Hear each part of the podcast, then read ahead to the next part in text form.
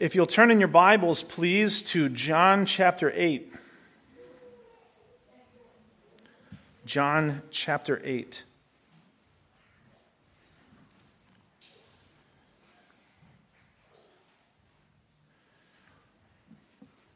It is very typical for mankind to think of our sinfulness much less than we ought.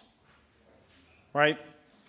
If we were to give uh, an honest assessment of our life, we are actually, oh, we have far more grace than we deserve. Our sin has gone so far into the world that even if we were honest with ourselves, we would be unaware of how much sinfulness is actually abounding in us. We're aware, I imagine, of such a small part of our own sinfulness um, because what really takes root in our memory is some of the good things we've done, isn't it? We have a much easier time remembering the good things that we do rather than the bad things we do, right? It's much easier to go, well, sure, I did some of those bad things, but you know, here's some good stuff, and to raise them up in our minds and in our memories, uh, almost to the point of even forgetting sometimes that our sin is ever nearby. Just like what was said to Cain in this children's story this morning, sin lies close by us, ready to easily entangle us, even as Christians, as the scriptures constantly remind us. It is so easy for us, I imagine, to think that our goodness is much greater than our evil that we fool ourselves considerably. And Jesus, in today's passage, speaks to a group of people that had completely forgotten their own sinfulness in light of their goodness. Their goodness, supposedly, or their belongingness, their identity, completely outshadowed their own sinfulness. And so Jesus comes in and shatters their hope and I hope to do the same thing to anyone else who is denying their sins, uh, including Christians. This is one of the reasons why, when we come together, we communally confess our sins. We repent of our sins to turn back, not because we only do that on Sunday mornings, it's because we are to do that at all points. Christians live, as it has been said throughout church history, Christians live a life of repentance we continually turn ourselves back to the Lord because we know our tendency to front our goodness and our own selves. To say, well, look at me. I'm a member of this church, or I have given such a so of this, or I've helped this person or that person. Therefore, that kind of you know overshadows some of the sins in my life. And yet, in salvation, we know that our relationship to our sin is not that we can fix it in any means whatsoever. Even by doing good works does not fix our sin, not in the least. Church membership won't fix sin. Promising to do better tomorrow won't fix your sin. Confession and repentance and faith in Christ does. And so when we come together, it shouldn't surprise us that we confess our sins communally we repent of them. We enjoy the joy of salvation found only at Christ because we do not find such salvation anywhere else. The group that Jesus is speaking to thought they did not have a problem. They were children of Abraham, they were people of Israel. What need have they of a Savior? This is where they were at, and this is where I want to pick up the text because as we have continually gone through John chapter 8, we're reminded of this reality that unless you come to Christ, you will die in your sins. In fact, that was the title of one of the previous messages. You will die in your sins. Because there's only two ways to perish in this world either to die in Christ or to die in your sins. And Christ makes no apology about this message. He, he expresses it to us directly, he says it to us clearly over and over and over and over again. And here at the end of the last passage we were in, there was many that supposedly believed in him. And that's where we pick up our passage. It's John chapter 8. We're going to do verses 31 through 47. I know that is a long passage. Uh, but you will see why. It's kind of an unbroken thought, and we will go through it. So I'm going to ask you to stand in honor of God and His Word. John chapter 8, verses 31 through 47.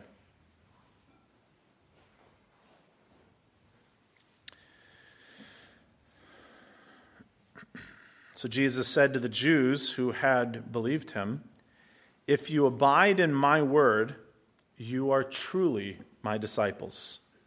And you will know the truth, and the truth will set you free. They answered him, saying, We are offspring of Abraham and have never been enslaved to anyone. How is it that you say you will become free? Jesus, Jesus answered them, Truly, truly, I say to you, everyone who practices sin is a slave to sin. The slave does not remain in the house forever, the son, he remains forever. So if the son sets you free, you will be free indeed. I know that you are offspring of Abraham, yet you seek to kill me because my word finds no place in you. I speak of what I have seen with my father, and you do what you have heard from your father. They answered him and said, Abraham is our father. Jesus said to them, If you were indeed Abraham's children, you would be doing the works that Abraham did. So now you seek to kill me, a man who has told you the truth that I heard from God. This is not what Abraham did. You are doing the works your father did. They said to him, We were not born of sexual immorality. We have one father, even God. Jesus said to them, If God were your father, you would love me, for I came from God and I am here. I came not of my own accord, but he sent me. Why do you not understand what I say? It is because you cannot bear to hear my word. You are of your father, the devil, and your will is to do your father's desires. He was a murderer from the beginning and does not stand in the truth because there is no truth in him. When he lies, he speaks out of his own character, for he is a liar and the father of lies. But because I tell you the truth, you do not believe me. Which one of you convicts me of sin? If I tell the truth, why do you not believe me? Whoever is of God hears the words of God, and the reason why you do not hear them is that you are not of God. Our Father, we pray for this passage, its truth. We pray, Father, that we do not just merely understand what is here, though that is complicated in and of itself. We pray that we love what is here. We pray that we would desire that in each other, that we would together love what your word says applying it to our lives, our homes. Father, to not change the word that you have sent, but instead to give it out and entrust to you this, the outcomes and the results. We pray, Father, this day that what is found in each of us is ears to hear the message of the gospel. We pray that what is found in each and every one of us is that we hear the words of Christ love them, delight in them, and find in them your very words. Father, may it not be said of any of us that we do not hear because we are not of God. And thus we pray for salvation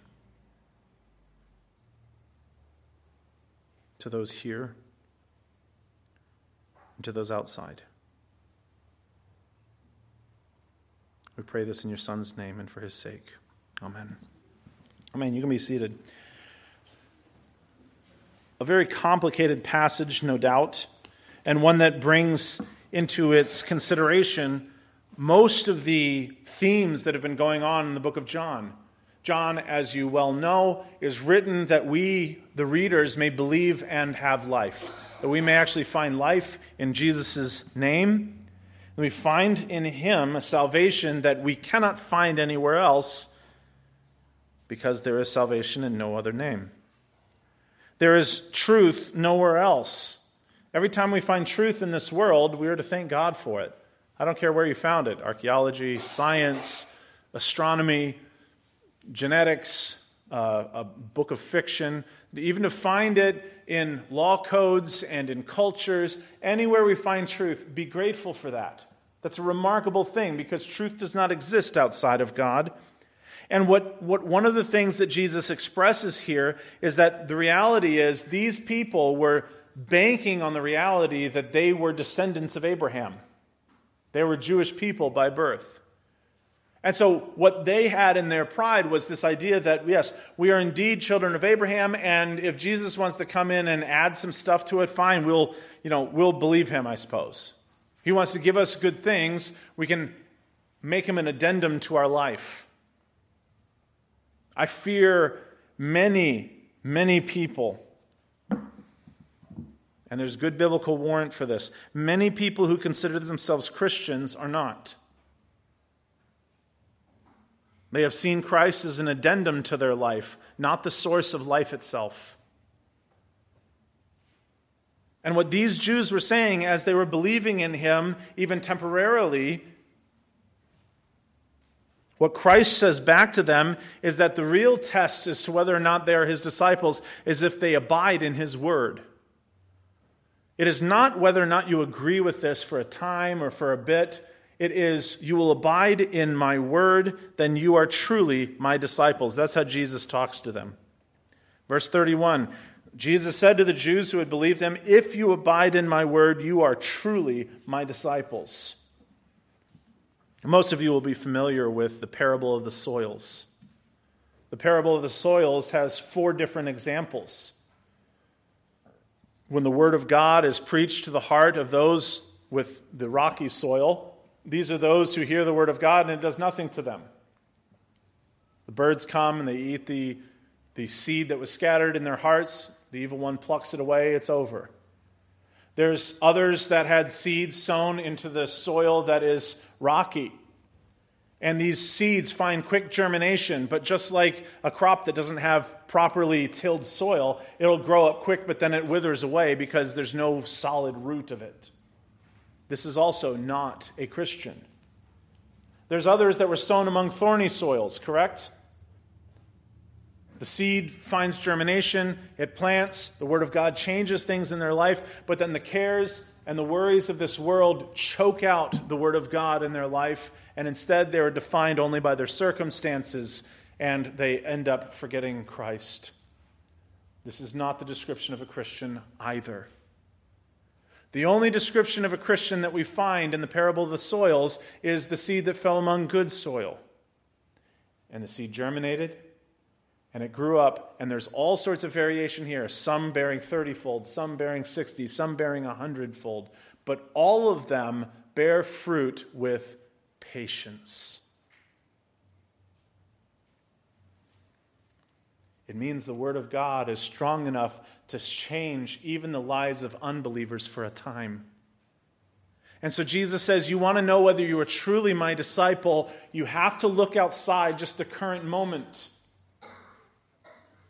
If you abide in my word, you are truly my disciples. It has to be a word that continues on through the cares and the frustrations of life. It has to be a word that carries on past the emotional high of finding learning of the truth.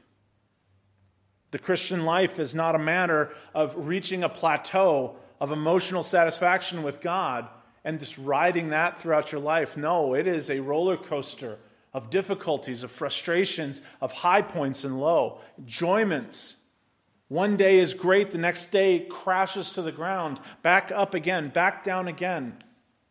The one who endures to the end is saved. And what Jesus says here is the very same thing. If you abide in my word, then you will truly know that you are my disciples.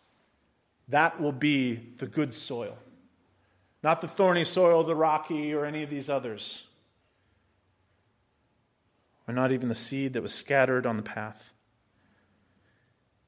Jesus says, If you abide in my word, you are truly my disciples, and then you will know the truth and the truth will set you free. Who is the truth? And what are you set free from? Christ himself will go on to identify himself as the truth, the way, even the life itself. Capital T, capital W, capital L. These, these are titles of Christ. This isn't like you just go out and say to somebody who's lying to you, go, the truth will set you free. That's not the application of this verse. The application of this verse is you are enslaved to sin, and Christ can set you free. You want to know the truth about mankind's situation. It is not that we have a problem called sin, it is that sin has in its crosshairs our very lives. It lies close beside us and it will envelop us and it will destroy us. And Christ says, If you know my word, you hear my word, you abide in my word, and are truly my disciples, then you will know the truth the truth of what sin is, the truth of who Christ is, the truth of salvation, and you will be set free. You will be set free. Their answer, these people who believed in Christ only for a short time, said, We are offspring of Abraham. We have never been enslaved to anyone. How is it that you will say we will be set free? The real frustration to hear the responses to Jesus' message is to see how many people are actually blind to their own sinfulness. They're even blind to their own history. These people are even blind to their own situation. Let's put it the way it goes on. We are all of us slaves of sin. Without Christ, we have no hope of overcoming sin. It is far more powerful than you or I. Sin is far more powerful than anything else in the universe outside of God. It was more powerful than several of the angels. It was more powerful than Adam and Eve, innocent humans living in full communion with God Almighty, still could not resist sin but for a time. Sin will destroy us. We are slaves of it should we give to it. And this is exactly what Jesus is saying is there's only one name and one person that can actually set us free from that slavery. It doesn't mean that as we go out, as some people teach, that as we become Christians, then we have no more sin in our life. No, quite the contrary. We see how much sin has been in our life. And the closer to Christ we get, the more sin we see is in our life. All through. So much so that Paul says of his own view of himself Christ Jesus came into the world to save sinners, and I am the worst. Every Christian should have that perspective. Christ Jesus came in to save sinners, and I'm the worst. Because the log that's in my eye fills my vision so much that I can barely pay attention to the sins of others. And we become grateful because of what God has saved that he has been gracious towards us and we walk humbly with him, not saying, well, it's a good thing that Christ saved me. I have a lot to offer to his kingdom. My friend, he had infinite worth given to you. If you need it as a reminder, put it on a wall, put it on a pillow. Christ Jesus came into the, sa- into the world to save sinners, of which I am the worst. Sleep on it, memorize it Remember it, breathe it, live it, and let the humility of following Christ enwrap your soul. Because these people know nothing of this. They are sitting there speaking with the creator of the universe, saying, We've never been enslaved to anyone. And he's saying, You're slaves to sin. Anyone who's slave, anyone who sins is a slave to sin. It's because it's violating what you were created to be. Sin is death. You were created for life. And how ludicrous for somebody who's a Jewish person to say we've never been enslaved to anyone. I can think of five off the top of my head Egypt, Mesopotamia, Babylon, Persia, Romans. We can toss the Greeks on top of that. They were enslaved to people the very day that they were talking to him. The Romans were occupying their country as a foreign force that had taken their country from the hands of the Greeks, who had taken it from the hands of the Persians, who had taken it from the hands of the Babylonians, who had taken it from the hands of the Assyrians, who had taken it from their hands back 800 years before. They haven't been free for the vast majority of the time they've been a people.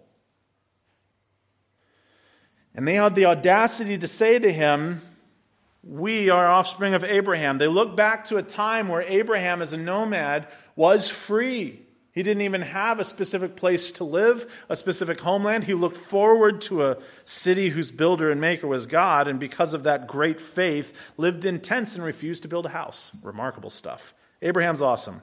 He had his own problems here, but they wanted to bank on that. We're his descendants, and so we can ride in on his coattails. Kids, take note. You are not a Christian just because your parents are Christians. They said, We are offspring of Abraham. We've never been enslaved to anyone. How is it that you say we will become free? And Jesus answered them and says, Truly, truly, I say to you, you want to know where your slaving is? Everyone who practices sin is a slave to sin. And you think you're doing well because you're living in the house? Slaves live in the house, but not forever. Son lives in the house forever, but not the slave. Verse 36 And if the Son sets you free, you will be free indeed. Now, look at this picture of what he's doing. He's mixing all the metaphors and pulling them together to show them their need of salvation. Christ is saying to them, You think you're free. That, in and of itself, shows you don't even have the perspective to know the issue. You are slaves of sin. They say, well, we're living in the house. We're children of Abraham. Yeah, slaves live in the house for a while, but they don't inherit the promises. Don't judge the blessing of God by circumstances, base it on the promises of God. Christian, the same falls to us. Times of goodness happen in our lives. We think we were owed that. Times of great suffering enter our lives, and we, then we start asking why. Why, try flipping that. When times of goodness enter your life, try asking why. Why? I don't deserve this. I don't deserve times of ease. I don't deserve comfort. And then when times of difficulty comes, try the other. Yeah, that sounds about right.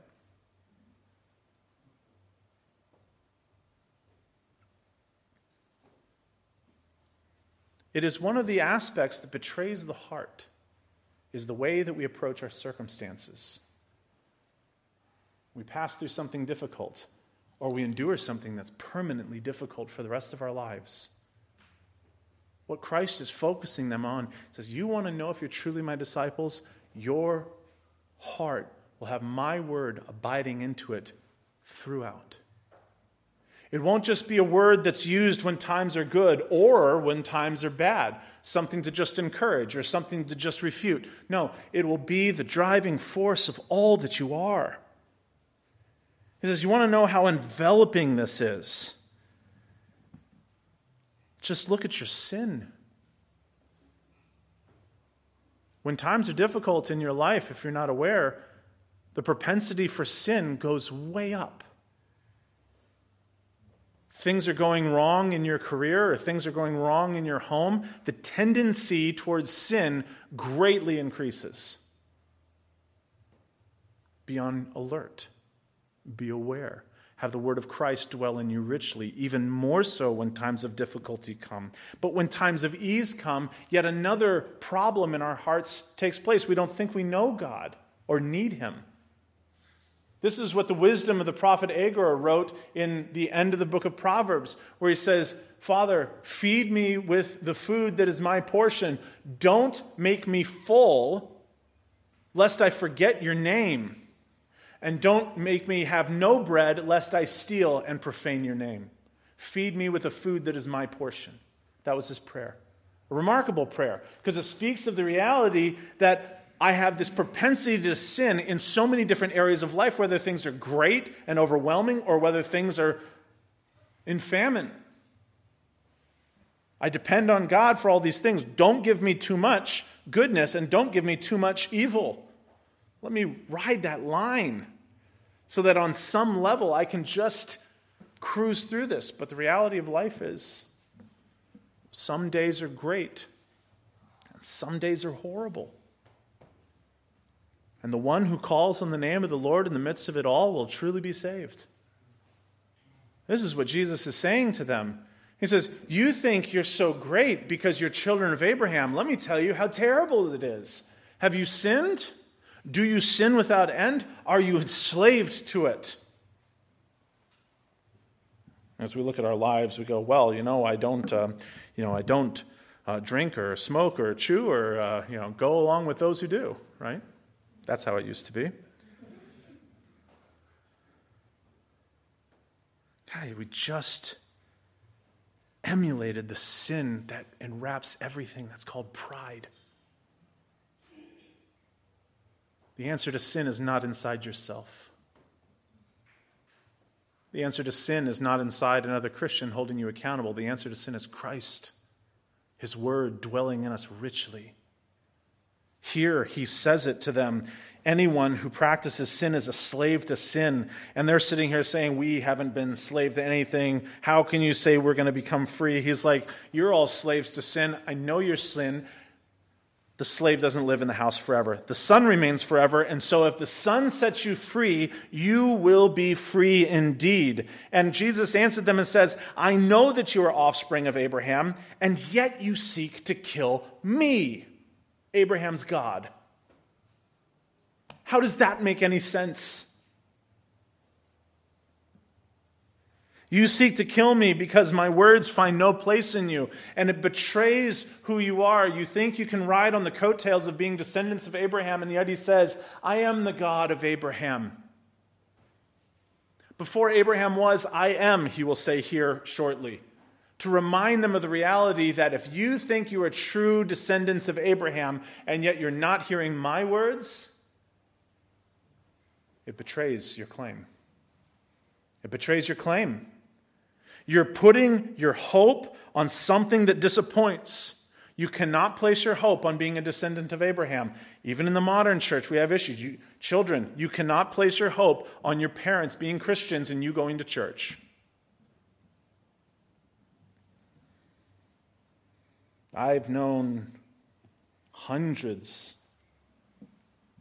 of people I grew up with that grew up in church, their parents went to church, they knew the gospel, and then when they grew up, they left Christ.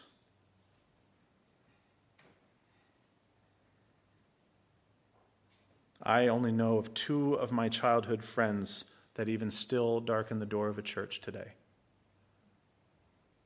I knew hundreds.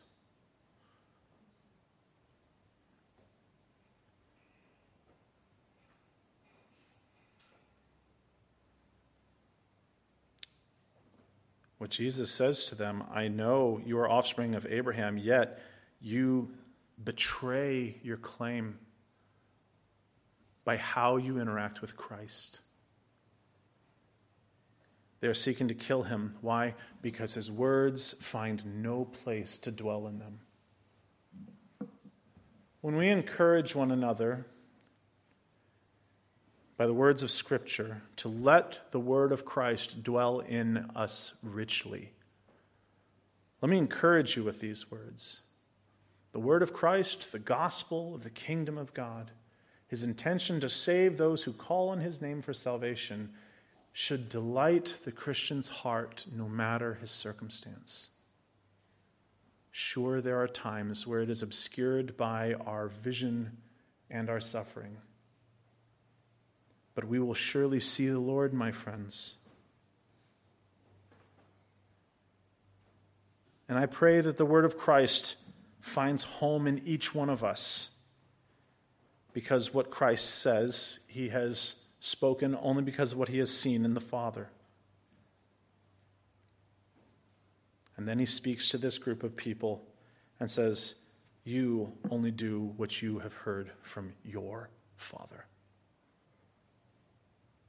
There are two fathers mentioned here one is God through Christ, the other is the devil by name. And they are saying there's a third route, Abraham. And Jesus says there isn't a third route. Abraham will not save you.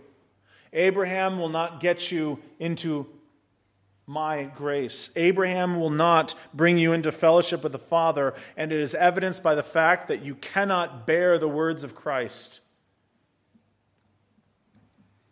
So they scream at him Abraham is our father. You say God is your father. And you say, We do the works that is of our father. And they scream back at him, Abraham is our father. And Jesus said to them, If you were indeed Abraham's children, if you were indeed his children, you would be doing the works that Abraham did. Should send you straight back to the book of Genesis. What did Abraham do? What is the statement that is most significant about Abraham's entire life? Abraham believed God, and it was accounted to him as righteousness, and his life was lived out of that. He wouldn't even keep his own son from the Father. Why? Because this is more significant than family relations. He wouldn't even build a house because he knew that there was a promise of God that he was going to establish a permanent dwelling. And he refused, the book of Hebrews says, he refused to build a house so that he would not forget the eternal promise of God. Now, we would call this guy out of his mind today. Imagine this. He just lives in a tent in the woods, surrounded by sheep and goats. And says, God has fit for us an eternal dwelling, and I don't want to miss the focus on that. I'll just live in a tent. The scriptures say that he was looking for a city whose builder and maker was God. And so Jesus says to them, If you are indeed Abraham's children, in other words, if you follow in his example, then you would be doing the works that Abraham did, but now you're seeking to kill me. Abraham fed me. Before I sent the angels down to Sodom and Gomorrah, Abraham prepared a young goat for me. You're seeking to kill me. Abraham believed me when I told him a promise of a son yet to come. You are slaves and you're ignoring the son who's standing in front of you. The son that Abraham's son was simply set to show you the promise that one day Jesus would come into this world. And he says, Look, if you truly were the children of Abraham, you would be doing his works. But now you seek to kill me, a man who has told you the truth that I heard from God. That is not what Abraham did. That's some rough language. And so he turns the screws to them. Verse 41 You are doing the works your real father did.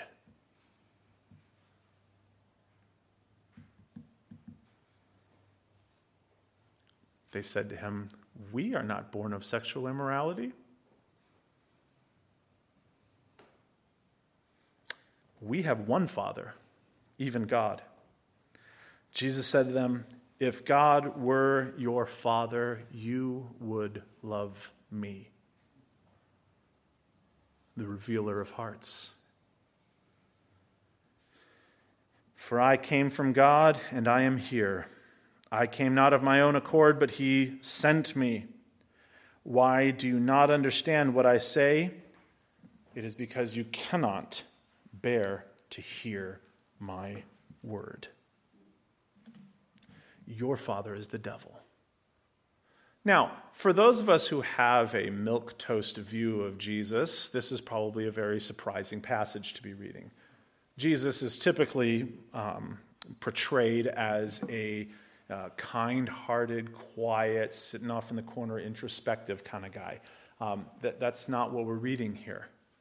He's literally standing in the Temple Mount, calling out to the dwellers of Jerusalem and calling them descendants of the snake in the garden, calling them descendants of the one who accused Job and caused all of his ill, all that woe, all the fallenness of the world. You not only are broods of vipers, you are of your father, the devil. And the reason why you cannot hear my words is because you cannot bear the truth because you love lies. That's dangerous language. And what he is saying to them is if you think that you are living in accordance with Abraham, let me tell you what Abraham did. Nothing like you. How many of us share the gospel this way? Verse 44 You are of your father, the devil, and your will is to do your father's desires. By the way, that is the expression here. There's two fathers. Abraham's not one of them. There's God and there's the devil. And he says, The desires of your heart will reveal who your father is. And the reason they cannot bear to hear his word is because his words are true. You are of your father the devil, and your will is to do your father's desire. He was a murderer from the beginning. And I said, That's a little strange. I don't remember the devil actually murdering anyone anywhere that we're told about. Do you? What's Jesus referring to?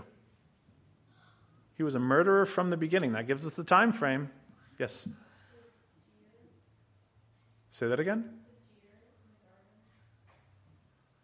Deer. Oh, for the oh for the um, for the skins.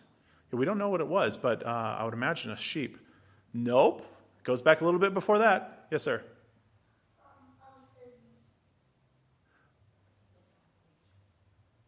It's a remarkable thing, though, isn't it?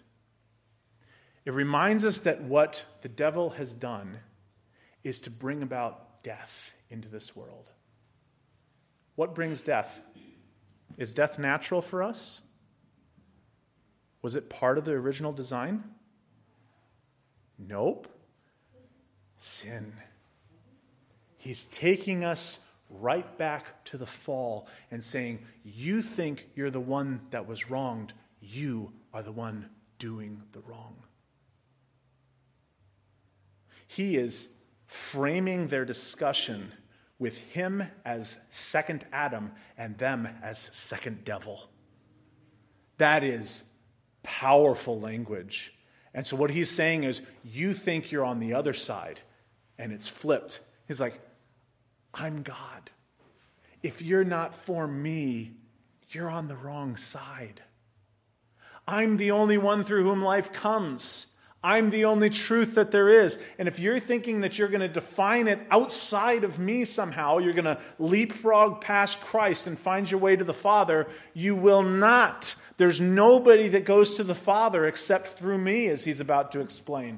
He says, All of this shows that unless you see the Son, and unless he sets you free, there is no life in you at all. And in fact, you show yourself to be bent towards death. It is what he means when he says he is not just the way and the truth, he is also life.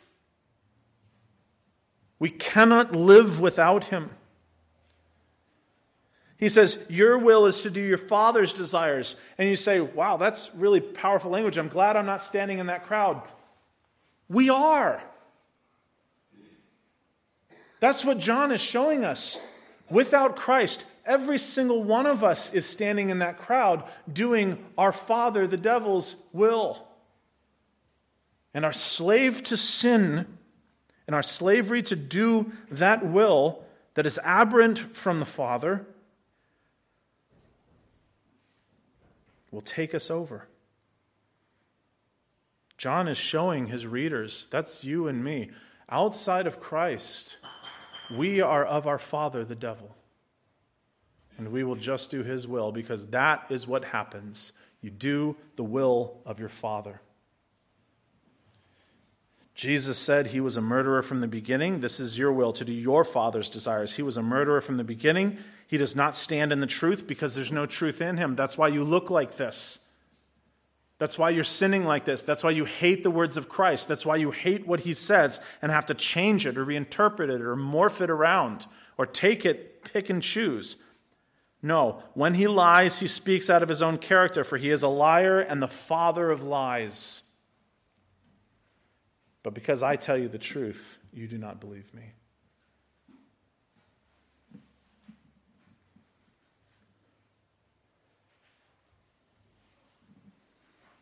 And then he turns it around to him in only a way that Jesus of Nazareth could try to convict me of sin. Now, Jesus is the only person of all of history after Adam and Eve to experience being a human without sin. And so he says directly to them find a sin. You want to say, I'm on the wrong side and you're on the right side? I just told you we're on opposite sides. Now try to find a sin in me. Try to find a sin. Which of you can convict me of a single sin? You want to tell me I'm on the wrong side and you're on the right side because you're children of Abraham? I'll tell you what. The one who sins is slave to sin. You know you sin. Try to find one in me. It is, it, is a, it is a tantalizing thing that he says here. Which one of you convicts me of sin? If I tell you the truth, why would you not believe me? You can't find sin in me, you can't find error in my words, and yet you're trying to kill me. Why do you think you don't believe me? You have banked every hope on being a descendant of Abraham and here you sit. You don't even know Abraham's God. That is a warning to every single person that considers themselves a Christian. How do you interact with the words of Christ? How do you interact with His Word? When the Word of God comes and speaks to you, do you listen or do you only listen when it agrees with you? Does it challenge us or do you challenge it? Do you come to the Word of God as a servant or as judge and jury? Do you come to the Word of God hoping to be filled with something you don't have, or do you come to the Word of God to back up what you already think? Do you see the two different ways? The Word of God is not to be received with closed hands it is to be received with open and grateful hands. Now, all of us will die with errors. All of us will die misunderstanding things in the scriptures, no matter how much we try to fix it. It's not about being right. And this I say to all my friends who love theology, myself included. It's not about being right, it's about approaching God on His terms and submitting to Him. And when he says something, that's the end of it. When he speaks wisdom, it's better than ours, no matter how much we think we understand outside. When he speaks, we listen.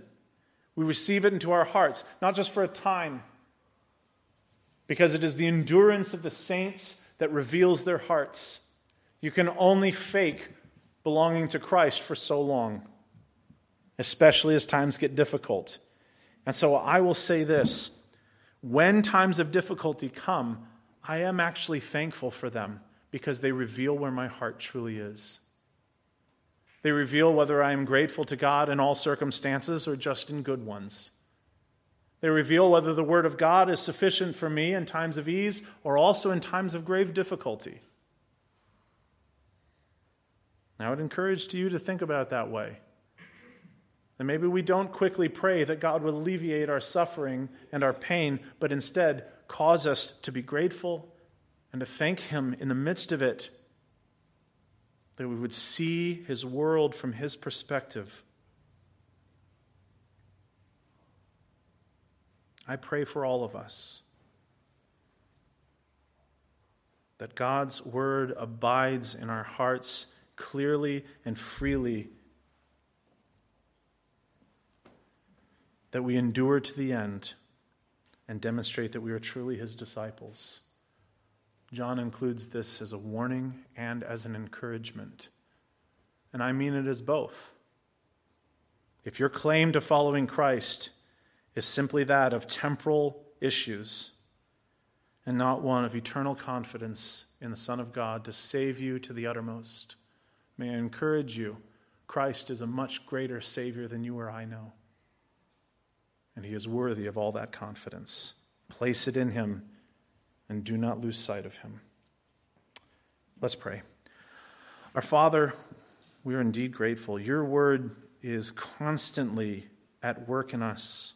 We pray that it abides in us richly, that the word of Christ dwell in us richly and that we set our feet not on sinking sand, which is some other word, but Father, the words of Christ become for us a rock on which we stand, build our house, establish our hearts. and settle our fellowship.